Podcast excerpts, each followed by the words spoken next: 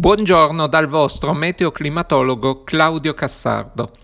La pillola di oggi la dedichiamo alle vicende meteorologiche che hanno caratterizzato la fine di ottobre nel Mediterraneo. Mi sto ovviamente riferendo all'alluvione che ha colpito Catania e al ciclone che ha gironzolato per alcuni giorni tra le coste libiche e lo Ionio, prima di andarsene verso il Mediterraneo orientale. Ma andiamo con ordine. Lo scorso 26 ottobre violente precipitazioni hanno colpito la città di Catania e in generale il catanese con lo straripamento di diversi corsi d'acqua nella zona, allagamenti diffusi in città e in altri comuni limitrofi, molti danni e purtroppo delle vittime. I pluviometri hanno registrato fino a oltre 150 mm di pioggia caduta in poche ore, un valore molto alto che normalmente si registra in una stagione e che ha messo in crisi i sistemi di deflusso delle acque meteoriche.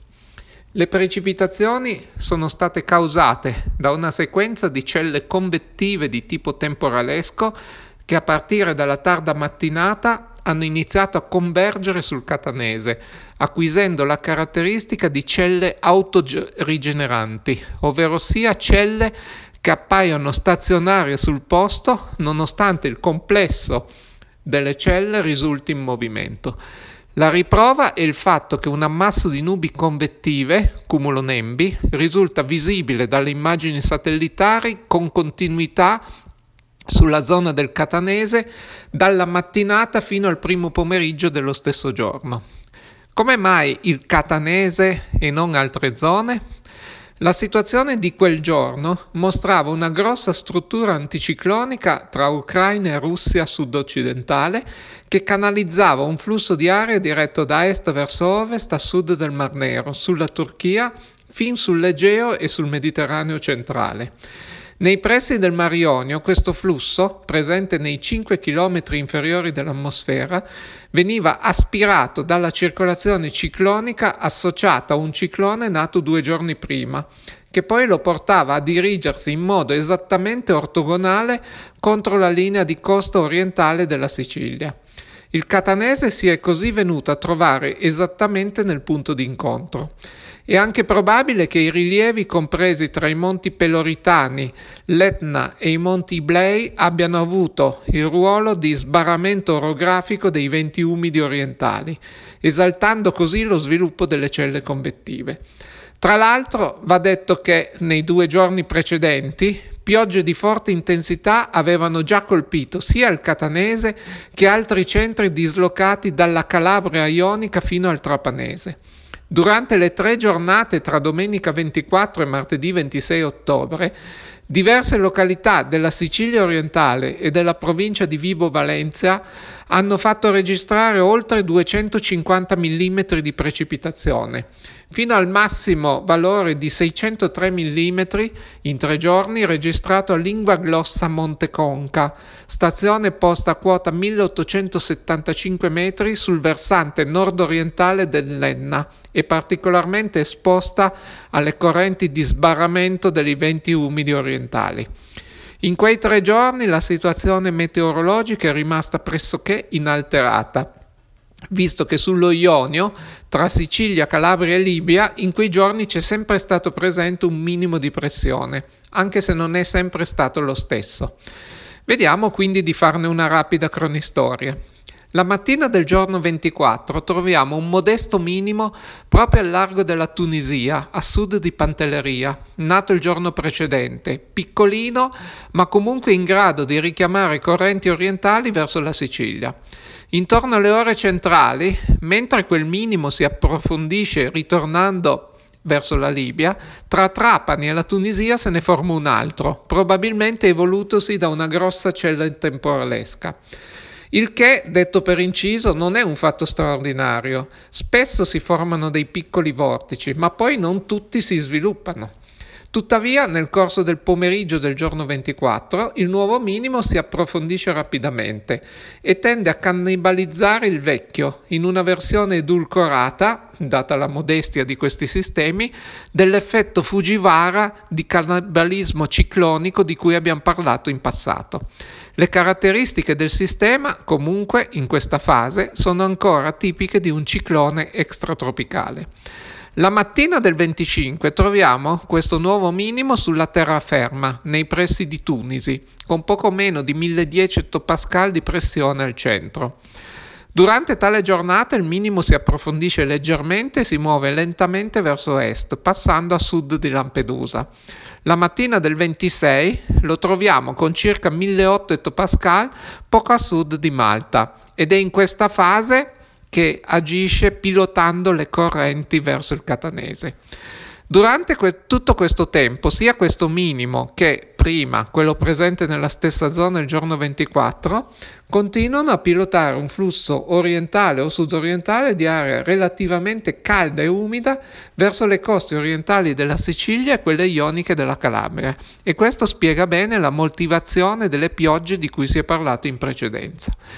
Nel pomeriggio del giorno 26 il minimo si approfondisce ancora, spostandosi leggermente verso est e comincia a mostrare la presenza di minimi concentrici fin quasi verso i 3000 metri di altezza. Ma questo spostamento, anche se minimo, ha grosse conseguenze sulla direzione del flusso in Sicilia, che diventa nord-orientale e quindi coinvolge solo l'estrema porzione meridionale dell'isola, dando quindi un po' di respiro alle zone colpite in precedenza. Nelle ore successive il minimo pare iniziare a colmarsi e rimane praticamente fermo in loco fino alle ore centrali del giorno 28, quando improvvisamente riprende vigore e si approfondisce nuovamente e rapidamente, dirigendosi verso le coste orientali della Sicilia. E questo è il momento in cui il ciclone viene battezzato come Apollo dall'aeronautica militare, in accordo col consorzio europeo EUMETSAT, in quanto le previsioni di quelle ore lasciano trasparire la possibilità che il ciclone possa intensificarsi fino a diventare un Medicane, ovvero un Mediterranean Hurricane, anche noto come Tropical Like Cyclone, TLC, e poi colpire la Sicilia, ne parleremo a breve. In realtà Apollo si muove effettivamente verso nord e alle ore 12 del 29 ottobre il minimo centrale si posiziona sullo Ionio, tra Siracusa e Noto. In questa fase, da alcune ore mostra la presenza di un occhio al suo centro, ovvero di una zona prima di nubi. Il minimo è ormai concentrico fin fino a quasi 4 km di quota e a 3 km di altezza è evidente un cuore caldo, con temperature maggiori rispetto alle zone circostanti di 3-4 gradi. Questi due dati rivelano che il sistema ha ormai acquisito caratteristiche tropicali. Ricordiamo che in una depressione di tipo tropicale le correnti al centro del minimo sono discendenti e quindi calde e secche, per questo si forma l'occhio. Il sistema è a cuore caldo, nei cicloni extratropicali invece il nucleo è freddo. Inoltre, nei cicloni tropicali non ci sono fronti freddi e i minimi sono allineati a tutte le quote. Si dice che il sistema è barotropico.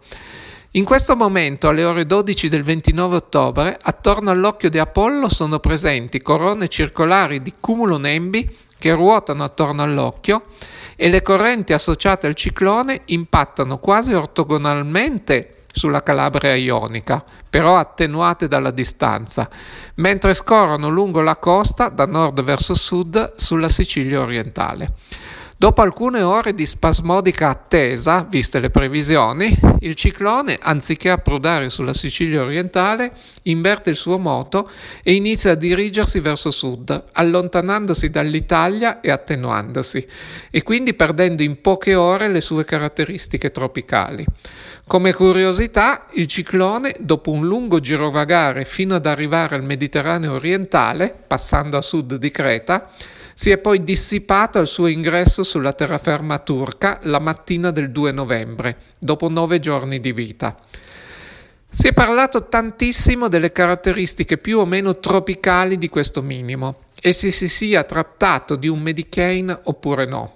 A stretto rigore, se si intende che un Medicane sia un uragano, come dice il nome, il finale Kane deriva da Hurricane, allora Apollo non può essere considerato tale, in quanto i venti associati al ciclone non hanno mai raggiunto la soglia minima dei 59 nodi, come valore immediato sui 10 minuti, infatti si parla di vento sostenuto. Questa soglia è necessaria perché una tempesta tropicabile sia catalogabile come ciclone. Ricordiamo qui che uragano e tifone sono due nomi con i quali statunitensi e asiatici chiamano i cicloni tropicali. La soglia minima dei 59 nodi rappresenta il primo grado secondo la scala di Saffir-Simpson con cui si catalogano i cicloni tropicali. Tuttavia, è anche vero che al momento non esiste ancora una posizione ufficiale tra i meteorologi su come sia definibile esattamente un Medicane o un Tropical-like Cyclone. Inoltre è anche vero che, considerando le basse temperature della superficie del mar, del mar Mediterraneo rispetto ai mari tropicali e la presenza di molte barriere orografiche che ostacolano lo sviluppo di tali sistemi nel Mediterraneo, diventa molto difficile che un ciclone riesca ad approfondirsi così tanto da superare la soglia dei 59 nodi. Quindi si sta sviluppando la linea di pensiero secondo la quale un Medicane o TLC sarebbe classificabile come un sistema di bassa pressione caratterizzato da un nucleo caldo, convezione temporalesca attorno a un centro di venti ben definito, presenza di piogge forti e di venti forti. Con questa definizione più semplificata si potrebbe dire che Apollo potrebbe rientrare a pieno titolo nella definizione di Medicane oppure in quella del sinonimo tropical-like cyclone, che descrive esattamente lo stesso fenomeno, al pari di altri sistemi che lo hanno preceduto negli anni precedenti, tipo Cassilda o Janos un anno fa, oppure ancora prima Rolf o Lothar, per ricordarne alcuni. Personalmente, in assenza di posizioni ufficiali della comunità meteorologica internazionale, preferisco continuare a chiamare questo tipo di sistemi come cicloni mediterranei, sorvolando quindi sulla loro natura più o meno tropicale, che tra l'altro ha un interesse prettamente scientifico e non cambia la sostanza degli effetti che i cicloni possono produrre sul territorio. E proprio a questo proposito vorrei concludere con alcune riflessioni. Negli ultimi dieci giorni le notizie sugli avvenimenti meteorologici che hanno colpito Sicilia e Calabria si sono soffermate molto sul fenomeno Medicane, sulla natura tropicale del ciclone e sul fatto che questi sistemi stanno diventando sempre più comuni. In realtà le forti precipitazioni che hanno interessato Catania e le altre località del sud Italia sono state causate dalle interazioni delle correnti orientali con la topografia locale che quel piccolo minimo ha indirettamente contribuito a convogliare e non sono state causate direttamente dal ciclone che è rimasto sempre relativamente piccolo e a livello di danni diretti ha prodotto per lo più alcune mareggiate solo nell'ultima fase di avvicinamento all'isola. Infatti le piogge maggiori, come ricordato in precedenza, sono state causate da celle convettive temporalesche in rapida intensificazione e talora autorigeneranti. Una situazione sotto certi aspetti abbastanza simile mutata la geografia e la direzione dei venti, a quella che produce le piogge a carattere alluvionale in Liguria. La situazione è stata seria, ma certamente non può dirsi inusuale, dato che in ottobre spesso troviamo dei cicloni sullo Ionio, che siano tropicaleggianti oppure no, responsabili di piogge estreme in qualche zona sparsa tra la Basilicata e la Sicilia, Calabria inclusa, in funzione di dove, come, quanto e quando il vento impatta sulle coste.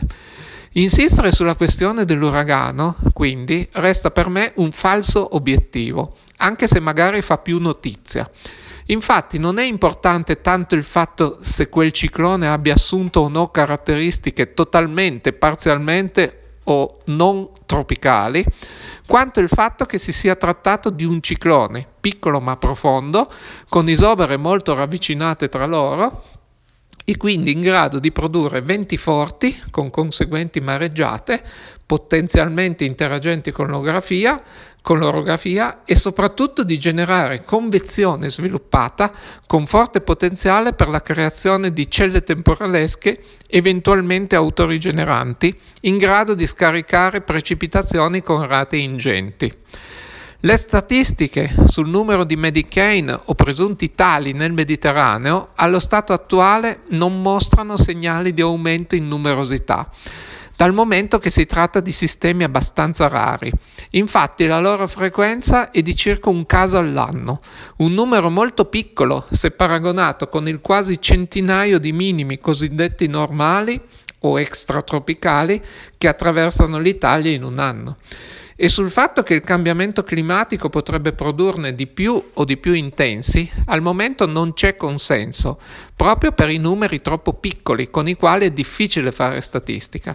Ma, ripeto, secondo me non è questo il punto. Da noi i danni maggiori da maltempo sono provocati da piogge associate a celle convettive, rigeneranti, e dal vento associato ai downburst o ai tornado e per questo tipo di fenomeni, al contrario di quanto accade per i Medicaid, si cominciano ad avere statistiche significative riguardo all'aumento in numero e in intensità a seguito del cambiamento climatico in corso.